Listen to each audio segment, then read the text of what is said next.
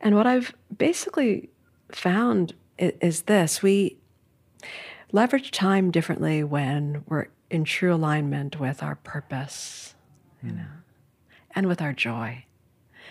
So we all have the same amount of hours in the day as Beyonce, they say, right? Oh, but and if we do, the question is then how do you leverage that time? And I find that I can create within 60 seconds far more than I think that I can if I'm doing it with joy and with purpose, right? Not with the annoyance, the frustration that comes in when you're trying to manage too many things coming at you. So that's created, um, knowing that has created a set of, sort of rituals and practices that keep me in a state of flow.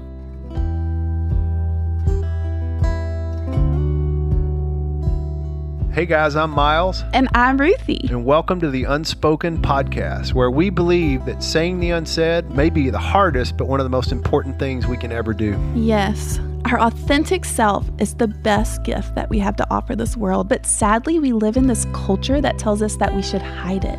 So, we would love for you to join us and listen along, and we hope that you might find connection and healing in the courage that no important words go unspoken. Make up fake love, make them all laugh. Come on, someone take off your mask. It's nice to me. Today on the podcast, we have Sarah Lewis. Sarah is an assistant professor of history of art and architecture and African American studies at Harvard University. Her scholarship on race, art, and culture has been published in academic journals as well as The New Yorker, The New York Times, and Artforum. Lewis was the guest editor of the Vision and Justice issue of Aperture, which received the 2017 Infinity Award for Critical Writing and Research from the International Center of Photography, and is the author of The Rise, a book about failure and creativity.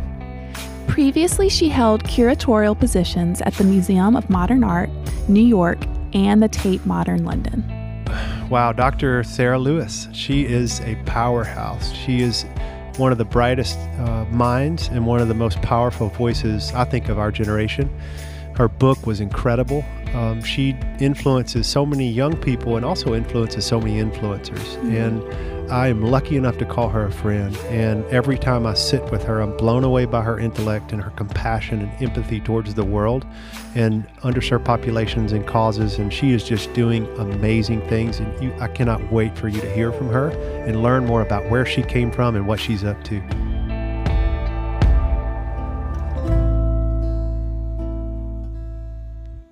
Well, here we are, you guys excited to be here in the house with Dr. Sarah Lewis. Oh, yes. Thank you for having me. Oh, so happy to have you. This is such a treat. I'm really looking forward to getting to know you better. Likewise. Yeah. We're so honored to, uh, honestly, to be able to catch you for a window because you're really busy. You've got a lot going on. And I know we're going to unpack and hear more about that. But for me, um, I don't feel like I'm interviewing somebody I admire, uh, although I am, I feel like I'm talking to a friend mm-hmm. because we haven't got to connect in the last few years because our, our seasons have been just moving fast. But uh, we got to meet several years ago through some mutual friends, and I was just drawn to you. I'm sure, like a lot of people are, very quickly. I was like, I am fascinated by this woman as a human, but also as just uh, who you are and what you do. There's just layers, a lot of layers. And you got a deep soul, and your intellect clearly speaks for itself. Um, but I'm excited for our audience. I know the world knows you through talks that you've done and books that you've written, which we'll get to, but I'm excited for the world, our world, to get to know you more because I just think you're such an important voice mm. in culture today. Miles, thank you so much. It means a great deal. I've got such respect for the work you're doing personally and through OnSite. Uh, so it's for, really an honor for me. Oh, yeah. thank you. Well, we usually love starting by just taking us back. You know, where where did this all get started? Oh, how long do we have? Oh, so. um, well, you know, Miles, the work you know me through the, the writing up The Rise and now the work at Harvard, um, in part began because I've always been fascinated by and I'm still so curious about just the path of becoming our fullest selves how do we become the people that we dream of who we don't even know that we fully can be you know i uh, grew up here in New York City. And I think because of that, I had at a very young age a sense of the possible around me all the time and was fascinated by process and arriving at these achievements that would take people to New York. I, I grew up right by the United Nations, and so I would see everyone coming through literally blocks away. And Wow. That is something. yeah, my playground, literally the swing set was right next to the United Nations. Wow. No way. Yeah, that's my, my backyard. And so the international news became, uh, for me, the daily kind of bread and butter of what you use to just construct your day and to consider what a life could be like.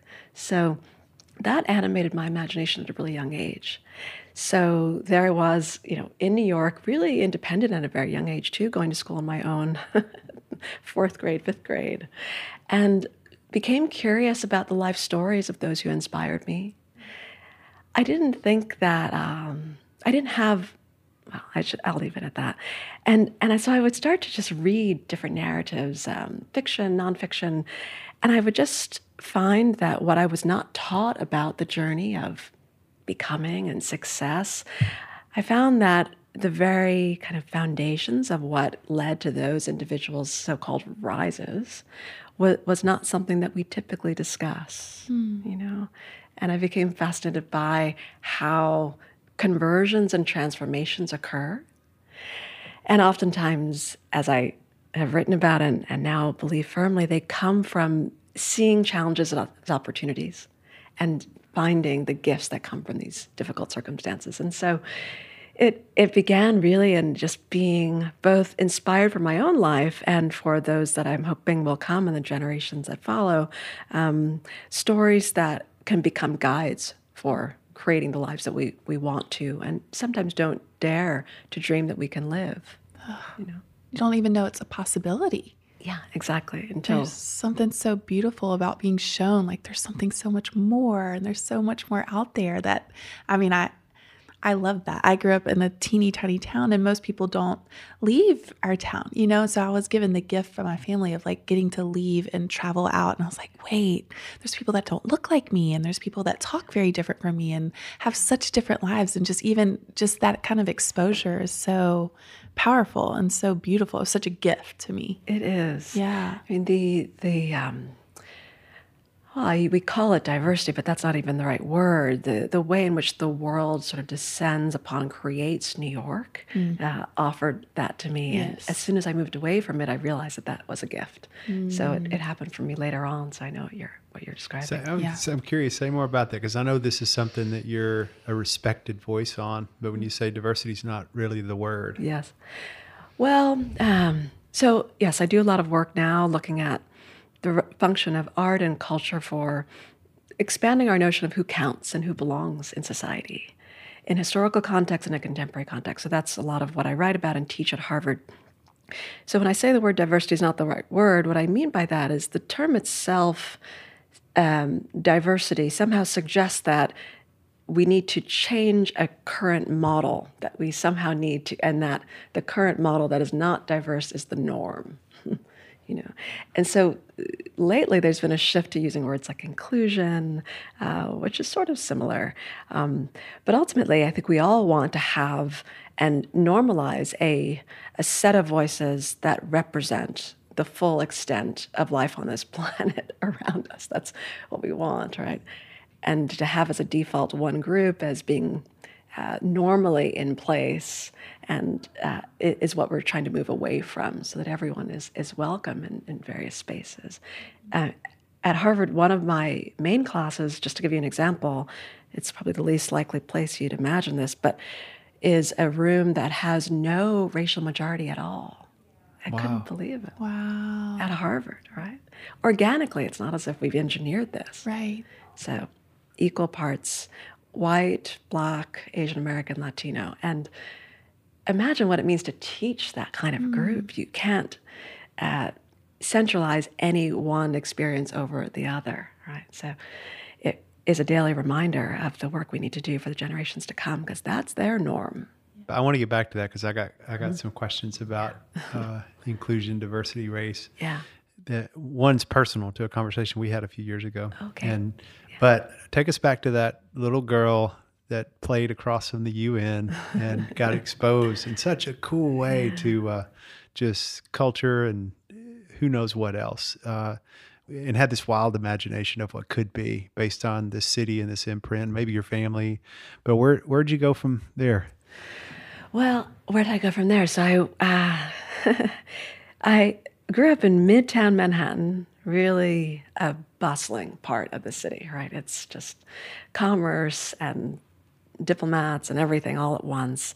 And I went to the uh, all girls school for 13 years on the Upper East Side, the kind of place that just like like Harvard, where I went for college too, um, made made me feel that I could really do anything, and that that was such a blessing. That was uh, extraordinary. So fifth grade through twelfth grade, made friends for life, sisters, all of them, godmother to my one of my good friend's daughters, and and love that that experience.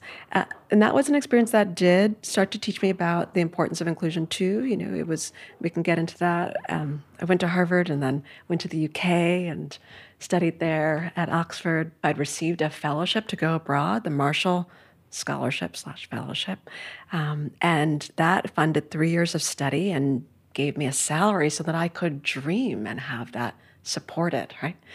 And I lived there right after 9 11.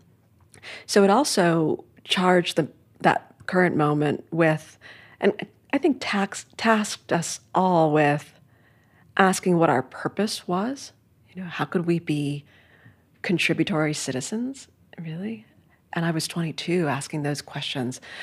I also lost um, a number of friends in short succession within the two years of the three that I was there. Mm.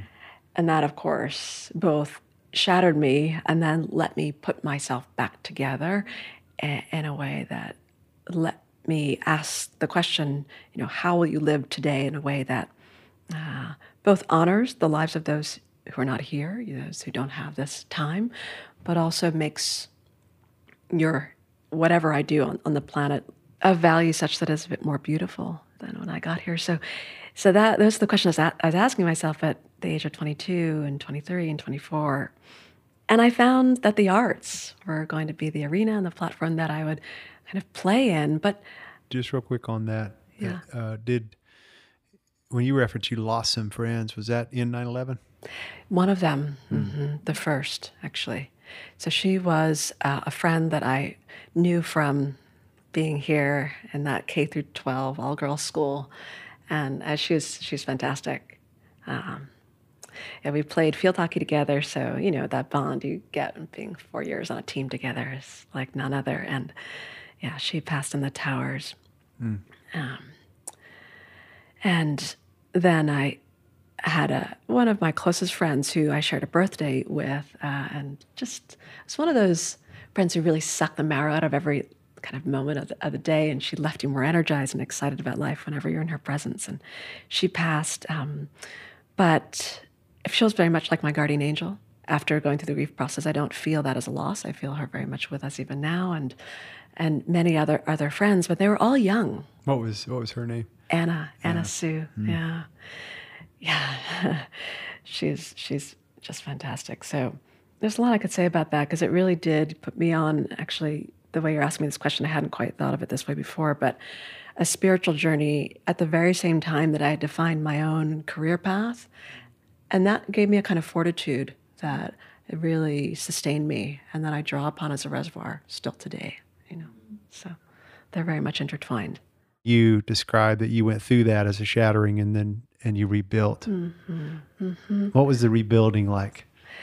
Well, it, it reminds me of this um, quote that's become a kind of koan for me, the Ernest Hemingway quote.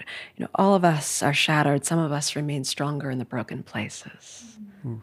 Oh, that's effectively what happened to me. You know, I. Um, yeah, it's funny. I have a friend. Well, it's not funny. It's actually profound. I have a friend who, is a dear friend. She had this injury. It's it will relate. I promise. she had this injury on her forehead. She had a um, an injury in childhood that put some scar tissue there. and one night after we were having dinner, she got into a cab. I had a premonition that she shouldn't get in this cab, and she did. And it, the cab had a, a horrible accident on the road, and she banged her head right in the place where that scar tissue was. And she survived. And the doctor said that if she hadn't had that, that injury, that scar tissue, she wouldn't have. It was that. And I always, wow. it, it feels like an analogy for what that kind of shattering and rebuilding can do.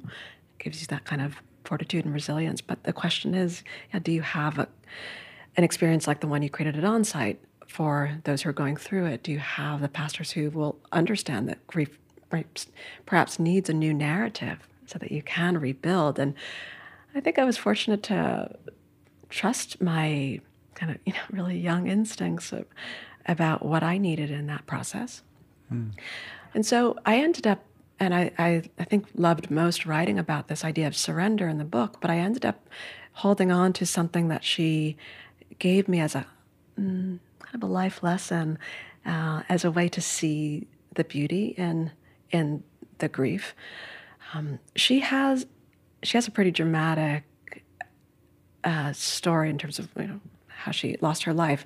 Um, she ended up really surrendering in the most profound way. She was babysitting her young uh, cousin, five years old, who couldn't swim, and she saw he had jumped into a pool and he was drowning, and uh, she couldn't swim herself. But there she is. She's just graduated from Harvard. She's entering into a JD MBA program at Harvard Law. She's engaged to her college sweetheart, and she jumps into this pool to save her cousin, knowing that she can't swim. And she does. She saves him, but she dies. And just, I mean, I get full talking about it because it's the um, the clarity of that knowing in that moment that we are all connected? And so it, doesn't even matter what she's about to do if his life is as important as hers, and it's as if she knows that. And so the idea of surrender in the most profound way became something that her life really challenged me to consider about how I might lead my own. And it's it's a gift that's that's irreplaceable. So that that is yeah, I've got chills. And I do watch you do that over and over, even from afar when we don't communicate. In a sense, she stepped into her divine calling at that time, conscious or unconscious, boom, you know, went for it. And I see and it's a risk and and I see you stepping into your divinity over and over again and taking risk and disrupting different spaces and speaking into them in a cool way and anyway I'm just thank you no it was I think one of the highlights mm. that's such a beautiful thing when we are so deeply impacted by someone's life and and you know and they're no longer here. Like i have a really dear friend who was so impactful to me in college. And i remember when we were in college people were like y'all are so much alike. And i was like no. Like her kindness um, and her beauty and what she came forward with was not to get anything back she just wanted to she knew how loved she was and she wanted to just love people. And at that time in my life i needed people's approval to feel okay. And she ended up um, passing from a drunk driver. And i was in a really bad car accident but like on paper my my injuries were way worse than hers. And then here she she doesn't survive and i did. And i remember years ago i had like a complete nervous breakdown and i would just sit there and i would think like Laura should be here. Like she would be out changing the world. And I'm here like wasting my I had lived in my bed for like seven years from chronic pain and handled it. I mean, I have so much grace for that girl now, but I had handled it very poorly for a very long time. And and it's been so interesting and so beautiful to change that narrative. Like I Laura was a gift a profound gift to me and everyone that was lucky enough to come into her presence. And for some reason that I might not understand this side of heaven or whatever's up there or out there or whatever, I am still here, but I carry her with me. And I, I like to think like if anyone feels even like pieces of being seen and being loved. She taught me. I watch her. She, I carry that and she's within me. And they're getting pieces of Laura. And if you experience like, you know, if someone feels like held and just cared for, I'm like, Laura taught me that. You're getting pieces of Laura. And it's such a, I don't know, I changed that story. For some reason, I'm here and Laura's not. Um, but her spirit feels like what you were saying before, you, you carry them with you. And like her goodness lives, I, I feel her goodness. And I want to honor her life with what I've been given you know? And so I just love how you said that and how you describe that because I, I, get that so much. And like when we lose someone that's so young, she was 19, you know, and that's her prime. And I'm like, she would have done so much good in this world. But I can't question it. She, you know, I'm here and I want to honor that. And I want to hopefully make people feel loved like Laura did, you know? And so it's interesting when those things, those formative years, those things happen, and you're just like, what in the world? But what do you do with that? exactly. Know? Exactly. Well, you are making people feel loved. I can feel it. Mm. It's beautiful. You. too. oh, I had no idea we'd, we would talk about this today. It's really um, sort of amazing. we are. Um, I should share one other anecdote with you about this this idea of being wanting to to know that you're not alone on the path mm-hmm. is so important. It's also what I think makes a kind of gathering like this, even just us speaking together, but with those who are listening to an act that's about more than a podcast or anything. You know, it's about how it is that we nourish one another. Yeah. Um, I had this experience though that got me to understand that when I was brought low by grief with with Anna's passing and the compound effects of, of everyone's passing, um, my friends.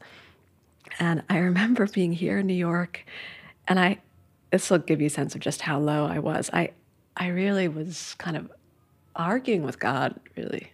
and I, I um, was shopping for groceries and about to go to my then boyfriend's house.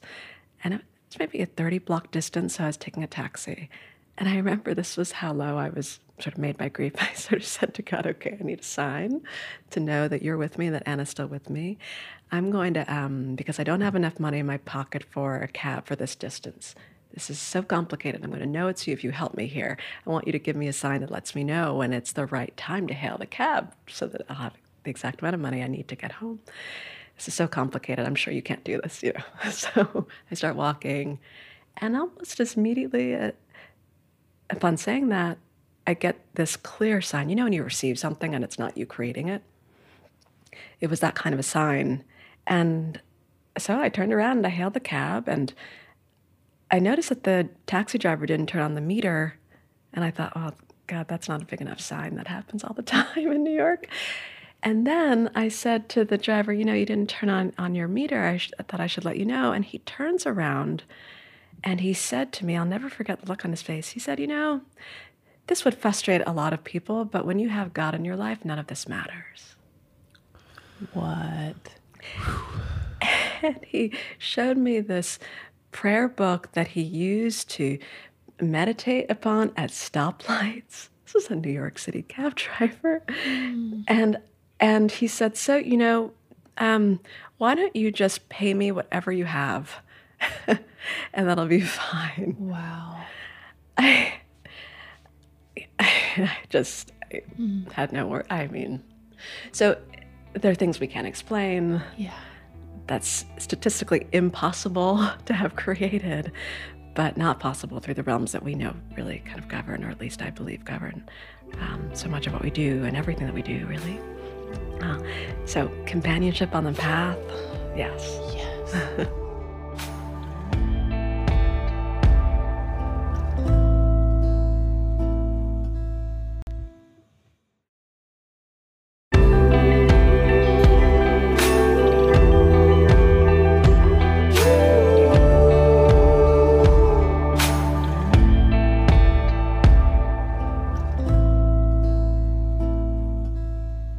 there's times where I am in the depths and I need my friends to be mirrors of truth to me and That's to right. be reminders. Yes. And then there's times when they're there and I'm like, oh, but here's what I know to be true about you and about me and about the world, you know, and we get to live side by side and be that for each other. Like I needed to hear that reminder that you just gave us. And that is such a beautiful gift that you've given us, you know? And that's so often we see these things and we're like, oh, that girl is, she has such a light. But I'm like, why would I not say that? Who is ever bummed by a compliment? Like, get out of here. you know, like if you see something that's beautiful, like, again, like what I was just saying, like when that becomes a focus, when I'm looking for that in people and in things and places, I find it everywhere. Absolutely. Everywhere. Mm-hmm. In the most minute, smallest things, I'll be like, it'll take my breath away you know? And if I go in with the other mindset, I also can find all the broken right. things. Right. But there's just there's something so sweet about like really looking for the goodness in humans and believing that there's goodness there. And so often I can just put someone in a, you know, in a box and be like, this is who they are. And then what a disservice to the human spirit and being. And I'm so different than I used to be. And I'm so grateful that people didn't give up on me. I think it's uh, so well said, but I think it's so important that we stop and speak truth into the unspoken parts of our story along the way and take time for stuff like this. Like, you know, we got like uh, five minutes into your story, which is was is beautiful. I was sitting there thinking, man, how can this highlight reel get bigger? And we were just in the UK at that point, and this rising art star, and and uh, I want to pick that back up and sure. see where you went from there because I sure. love what you're doing now. But to stop at a moment and honor the parts that weren't highlight reel that were the the in which is a lot about what you wrote about in the rise about other people's stories, but to know somebody who a lot of I'm sure young women, just people in general, look up to. Um, to hear that uh, you've been there too in your own way, that you've overcome adversity. And it's just thank you for, for sharing that. Mm-hmm. Thank you for letting us see Anna and learning about her. I'm so grateful that we got to learn about her yeah. and meet her today. Same here. You know, it's it's the reason that I wrote that book was precisely for this reason. If we just share the kind of polished finished veneer of what we think achievement looks like or success, we rob ourselves of those guideposts we need. Yeah. Understanding of process that we need to help one another and ourselves. Mm. So this is what the book is about. This is also just the way that I, I must live now. So yeah. Mm. Yeah, we can do highlight reel too. That's fun. You know, a, lot, a, lot, more highlights. We'll make that a small part of it, but yeah, it is yeah. that's something should be affirmed and celebrated too. So, yeah rising star in the art world, comes out of the UK. And what what happened next? What happened next? That um, let's see. Hmm. So I was living in the UK, and it was it became like a paradise, really, you know. And I didn't fully want to leave, but uh, a guy brought me back in part. But really, it was the job that brought me back uh, at the Museum of Modern Art. I wanted to curate here. I wanted to be close to family and be home. So I, I, got this job. It was sort of one in a couple thousand sort of odds of getting at the Museum of Modern Art and applied cold, sent my resume in to like info at, you know, MoMA.com. did you really? really? You didn't wow. like know anybody and like that's amazing. That's I did not know incredible. that. And I'm I need to put this out there publicly because people always think I somehow knew a patron or someone. There's a people confuse me for being the daughter of a patron in the art world a lot of the same last name. That's not me. That's not me. I just said no. I didn't know anyone at MoMA. I was, you know, a kid. I just graduated from school. I did it though. Take a class with a former curator at MoMA. His name is Robert Storr. Hmm. Talk about the way the universe works. As it turns out, the job that I was applying for, unbeknownst to me, was working for him. Wow. yeah. He had come back. He had to curate the show he had put into motion before he left on um, this legendary painter, Elizabeth Murray. And so he, he hadn't selected actually the application. It just so happened that it worked out that way. Wow. Yeah. Yeah. So that's what brought me back, this dream job uh, at MoMA. So what happened with the guy?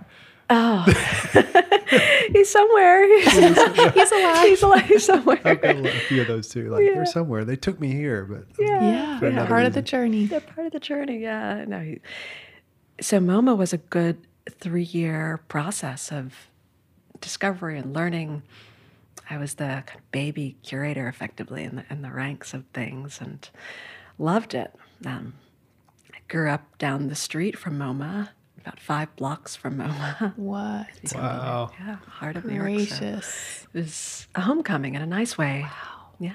Yeah. And this may be a dumb question, but uh, especially for somebody as esteemed as you are in the art world, but what all would a curator do at that level? You know, the curatorial process is pretty mysterious to people. Okay, so the Latin of the term comes from the, the root, you know, curare, to care for. You're caring for this incredible collection, hmm. effectively, is what you're doing. You're, so that involves determining which portions are going to come on display for the general public. Whenever you go to a museum, you're seeing, on average, 10% to 1% of the entire collection of that museum. So, who determines what narratives are brought forward through the selections you make from the larger whole? That's the curator's job. The next, you know, is about acquisitions, determining what will also come into the collection in the future, and then also being the public face for the institution and making sure that people understand the history of, of the art on display. Uh, there's a ton of admin too. There are a ton of things that aren't glamorous that you have to do. That falls to the baby curator typically, registrars, other things. Um, but it's it's an extraordinary place to learn. I mean, the Museum of Modern Art has the renowned collection. So when you are 24, as I was, and have that as your training ground, it gives you a great springboard to really go anywhere, do anything. So what what made you, you know, you're at the top of the game in that world and that must have been such a cool experience to, to be at that level. But then you it seems like you've continued to evolve all your skill set into uh, how to help through your writing and through art, how to help evolve culture and people become the best versions of themselves. And what what do you think is in you that that drives you to do that with all of your skill set? I mean, the inspiration, Anna, is is certainly one. The inspiration, though, for well, the inspiration for all of my work to think through how it is that we can become our fullest selves comes from my grandfather, who was an artist, and who would have been thrilled that I was at MoMA, who who uh, passed when I was in college. He he grew up also in New York City in Brooklyn. Ultimately lived in Philadelphia. I love Philly too. But he he made me want to consider this idea because of his life story. I mean, the short version of the longer is that he uh, became an artist and a jazz musician for unusual means, for unusual reasons that confused me for a while. He he had this experience in high school here in 1926 in history class in the 11th grade when he was asking just a simple question. He wanted to know why the history textbooks didn't represent the world the way that he saw it in New York City. Hmm. You know, it's deep segregation at that time in America, so you can imagine what the textbooks are like. So he's asking this question of the teacher, and the answer he received about why the history textbooks didn't represent the world the way that he saw it here in New York City was that the rest of the world that wasn't there simply hadn't done enough to merit inclusion in those textbooks. And he kept asking that question, you know, and he refused to accept the answer that he was given. And so he was expelled for his impertinence, so called impertinence, right? 1926. And he never went back to high school. He never got a college degree, GED college degree. But he became this extraordinary artist, putting into those genre scenes that he would create the very images he wanted to find in those textbooks and knew that he could find in those textbooks. He went on to play back up with Count Basie and Duke Ellington as a jazz musician. But it surprised me that he wouldn't have become a politician or an activist. I, I mean, after that kind of an experience, why turn to the arts? But it occurred to me that, of course, the arts have so much to say about how it is that we construct a society in which we all know that we count. You Yeah, and how these unusual circumstances, the kind that he had, difficult circumstances, actually help us flourish into who we're supposed to become. Hmm. You know, hmm. with that orientation, my my grandfather Shadrach Emmanuel Lee is his name. I, I'm named my initials at least after him, Sarah Elizabeth Lewis. I he is a North Star very much. Yeah. So and let me not just look at the arts as uh, a kind of arena that I could have fun in, but as a a place with real weight. yes. You know, that could let us understand how it is that we're supposed to become and think about our lives creatively in a holistic sense. So it it made me hungry for different uh, kinds of opportunities. So curating became one of many things I wanted to do. You know, Yes. so that's led to writing, uh, led to speaking, uh, to teaching now, and and who knows what next. So, And it's so beautiful to see how his curiosity also passed down, you know, asking questions of like, why is it this way? Like, who said this is the way? I mean, it feels like that's such a huge part of what you're doing. You're asking a lot of sometimes hard questions and really digging in. Like, that curiosity has come down the line in such a beautiful way. It's interesting. I had never thought of that as the sort of spiritual inheritance of being his granddaughter. That's right. It is the questions. Uh, I mean, research is a journey of asking these questions constantly. This uh, Nobel Prize winning physicist that I, I interviewed, Andre Geim, won the Nobel Prize in 2010, and he says about research sometimes I say I don't uh, research, I only search. You know, I love that. Yes. this is what it's about. And Yes. when you're curating, when you're doing work that's about presenting an answer, you can't always ask the questions. You can't always let that be the driving force behind what you do. So I needed other things. I still love curating though. I still do it. But yeah. Now you you're you're teaching at Harvard. Yeah. Not many people can say that. A Casual. Harvard professor. Uh, Yeah. What lights you up most about that role? I couldn't possibly just say one thing, but there's so many. Um, but I think it's it's both that I wake up every day feeling the privilege of being on this Olympic squad of minds that are all deeply committed and on the leading edge of their field, advancing knowledge, truth in it, but also taking the time to inspire their colleagues to do the same. It's an extraordinary culture Wow. in that context. You know, mm-hmm. there's a deep sense of just in, of integrity with the work and lack of envy too, such that you really can fly amongst one another. It's that's one reason, but but the other, as an educator, as a teacher, is that I, I, I love feeling as if I can be contributory every day, that I can offer what I hope will enhance both lives and the collective work that we're all trying to do on this, this planet um, in the little way that I can. So it's it's one of the few kind of platforms that lets you do that on a consistent basis. And I love that. yeah. I never thought I would be at Harvard as a professor. It was never in my mind's eye as a dream. Even when I was getting the PhD at, at Yale, uh, so I, after MoMA, I, I got the PhD at Yale, and uh, it came to me, this job. Wow. I thought I'd go back to the art world as a curator, but this this job was created basically uh, for me. It was Wow. I had a fellowship when I was writing my dissertation.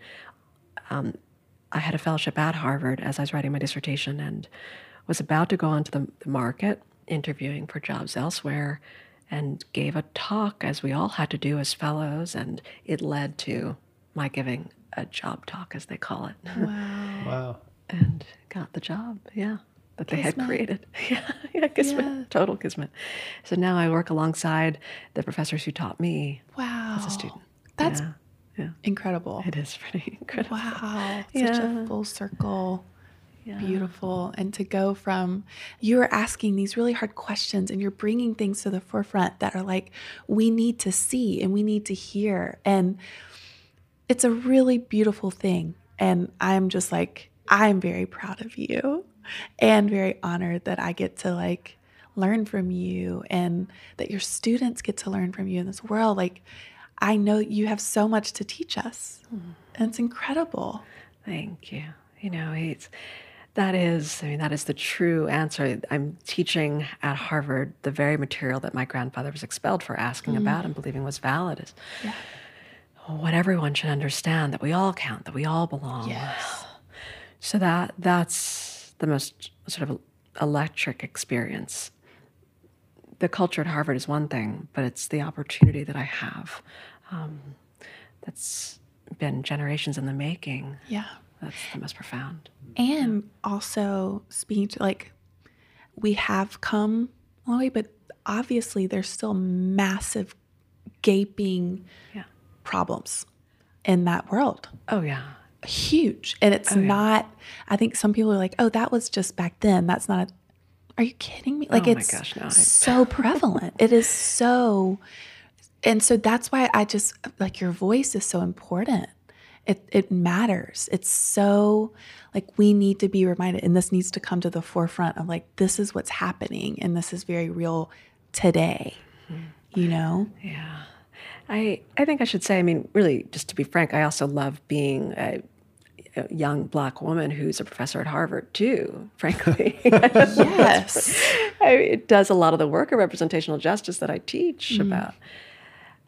The fact that even in coming here to see you today, that I am quite positive that there's not one person who assumed that that was my job, that I'm a Harvard professor, mm. you know, speaks to the work we need to do in terms of realigning this nexus of, of power ultimately and identity, really.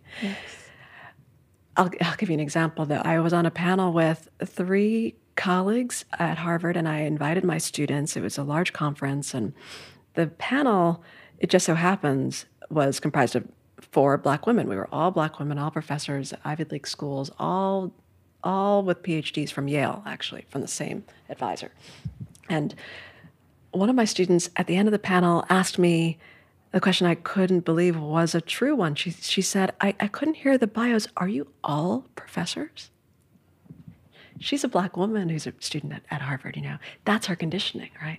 So it's also just an embodied um, model, I think, that I, that I offer too. That's not lost on me. Sometimes I, I forget that because I have, there are lots of other, you know, black women who are professors at Harvard, black men. I have extraordinary colleagues, uh, but it's it's work and the visuality of my doing this work in the public realm, the minds that I hope to shift mm. about what's possible is part of what inspires the journey too. I echo what Ruthie said about the importance of your voice. I got to experience it. I referenced it earlier, but when you came down to see what I was doing as a young entrepreneur, I was excited and scared to death, you know, about some of where we were and how we were evolving. And I meet a lot of interesting, fun people, and some become friends, and some just become acquaintances, and but not many. And, and often they'll say, "What you do sounds so cool," and I'll say, "Yeah, you should come see it sometime." And maybe three percent will follow up and be like, "Yeah, I actually want to," and you did.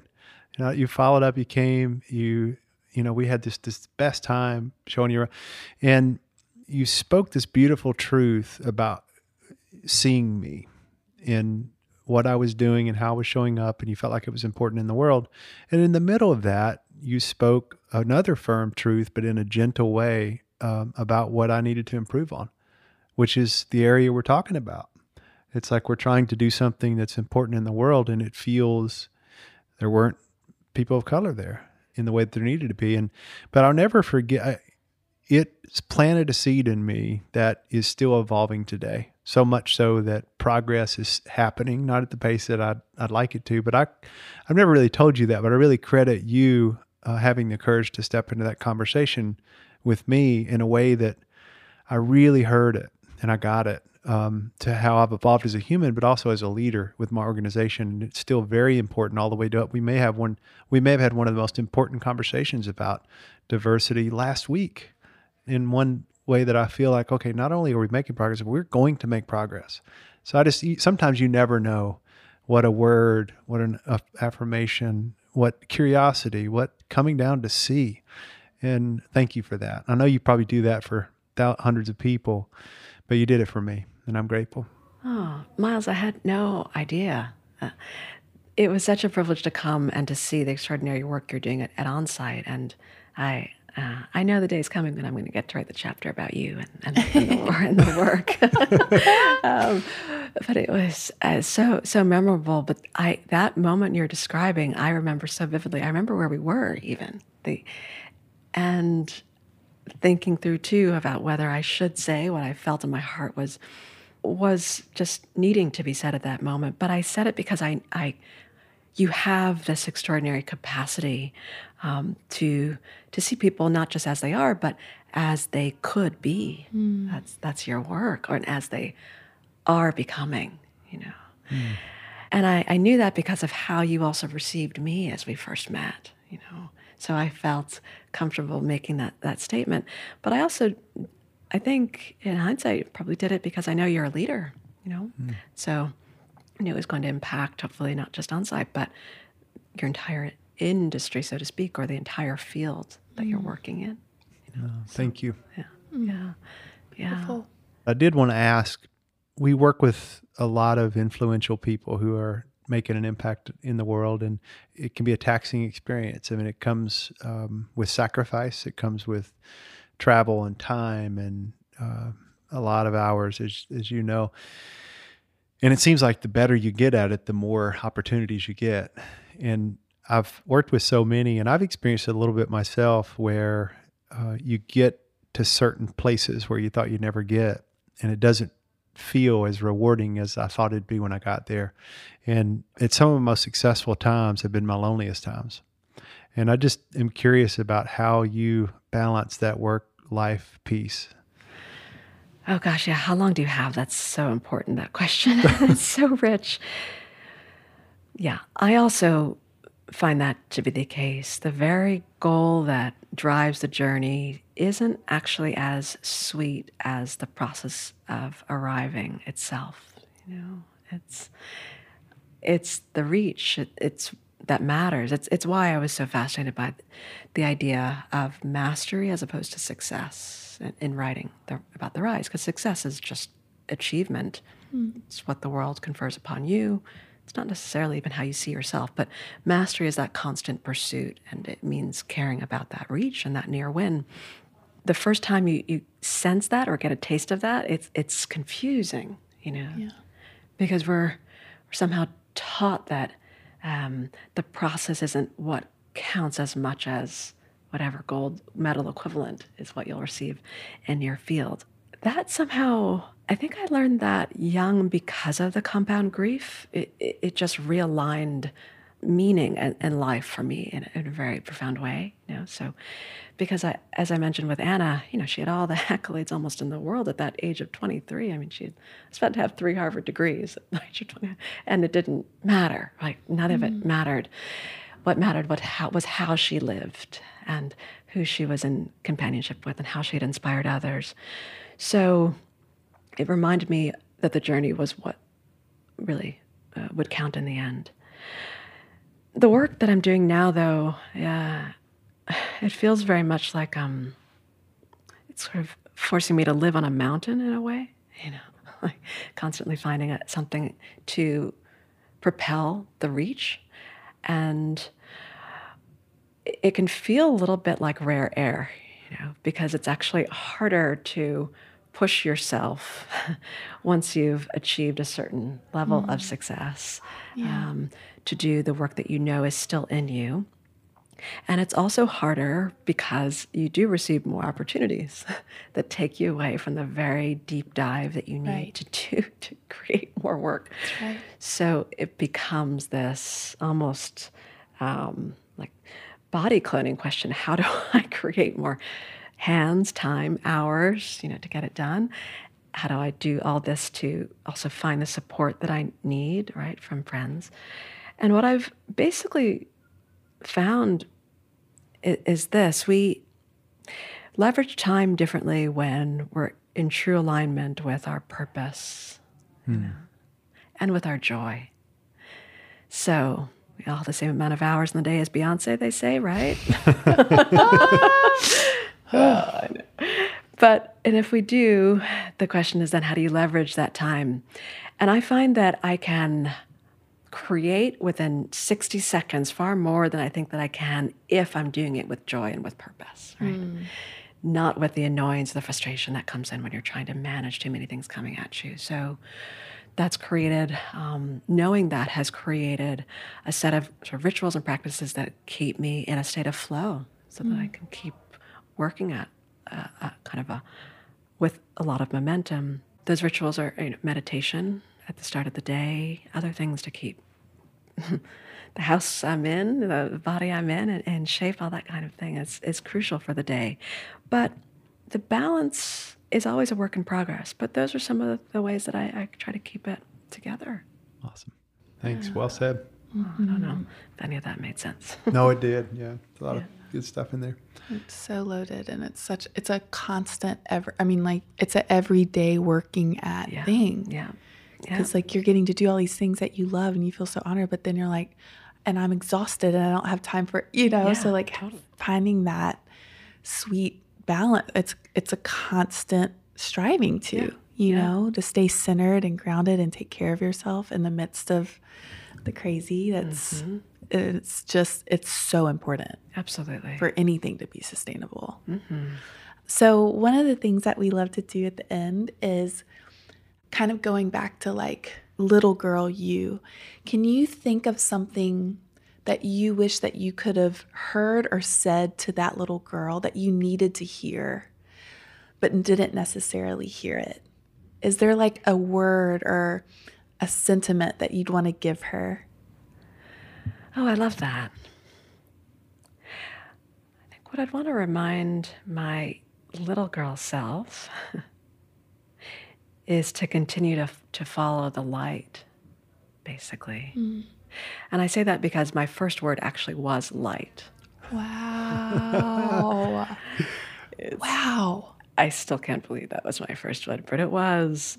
My mother tells the story of me literally pointing to this light in the house in Pennsylvania where they they had um, a country place. And my mom turned around. She said, "What did you say?" I said the word again, and I pointed to the light Wow. to make sure she knew. I knew what I was talking about. Not mom or dad, but light. And it's it just feels like um, I I knew, I knew then what we get trained to forget that that is all you're here to do, right? To find that, to be that, to to remain inspired by that, and to forget everything else that doesn't allow for that. Basically, you know, simply put. So, um, as we close out here, are there any new projects that you want to talk about? Oh, yeah. Well, I'm going to continue to write. I have uh, a lot of books coming out um, in 2019, and I'll continue to, to teach at Harvard.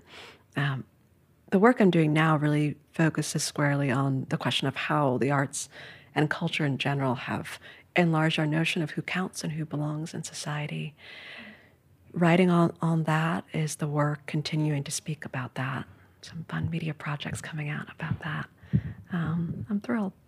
Well, I know I got an inside track because we're friends, and I heard a little bit, and I I know I can't say because you probably are under NDAs and stuff, but just uh, pay attention to Dr. Sarah Lewis. Uh, you can find her on socials and on her website, but there is some really cool stuff coming out, as you said, media wise, book wise, speaking wise, and just you know continuing to teach from your heart.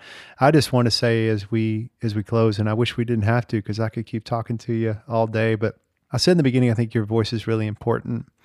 What I like about today is that sometimes people get known and branded based on their extreme gifting. In your case, it might be intellect or, you know, and it that's admirable. And yet there is more to you than your than what you know. There is this whole person that is heart, soul, and and just really integrated and connected. And I've known that since we had the opportunity to sit together the first time. It continues to get validated even all the way up to feels like no time passed and here we sit again. I'm so thankful you took time with our audience to to share a little bit about who you are and what you're doing in this world. It's so important and so awesome, as are you. Yes. I feel so like we barely scratched the surface. There's I'm so honored that we got to share this time with you today and I'm so excited to get to meet you and to know you and to follow along in your journey and just be cheerleading you all along the way and I'm excited to learn from you and just see the beautiful light that you are in the world. So thank you so much. This was such a gift. Likewise. Thank you both. Really, really an honor. You both are incredible. Thank you. Make up fake love, make them all laugh. Come on, someone, take off your mask. It's nice to me.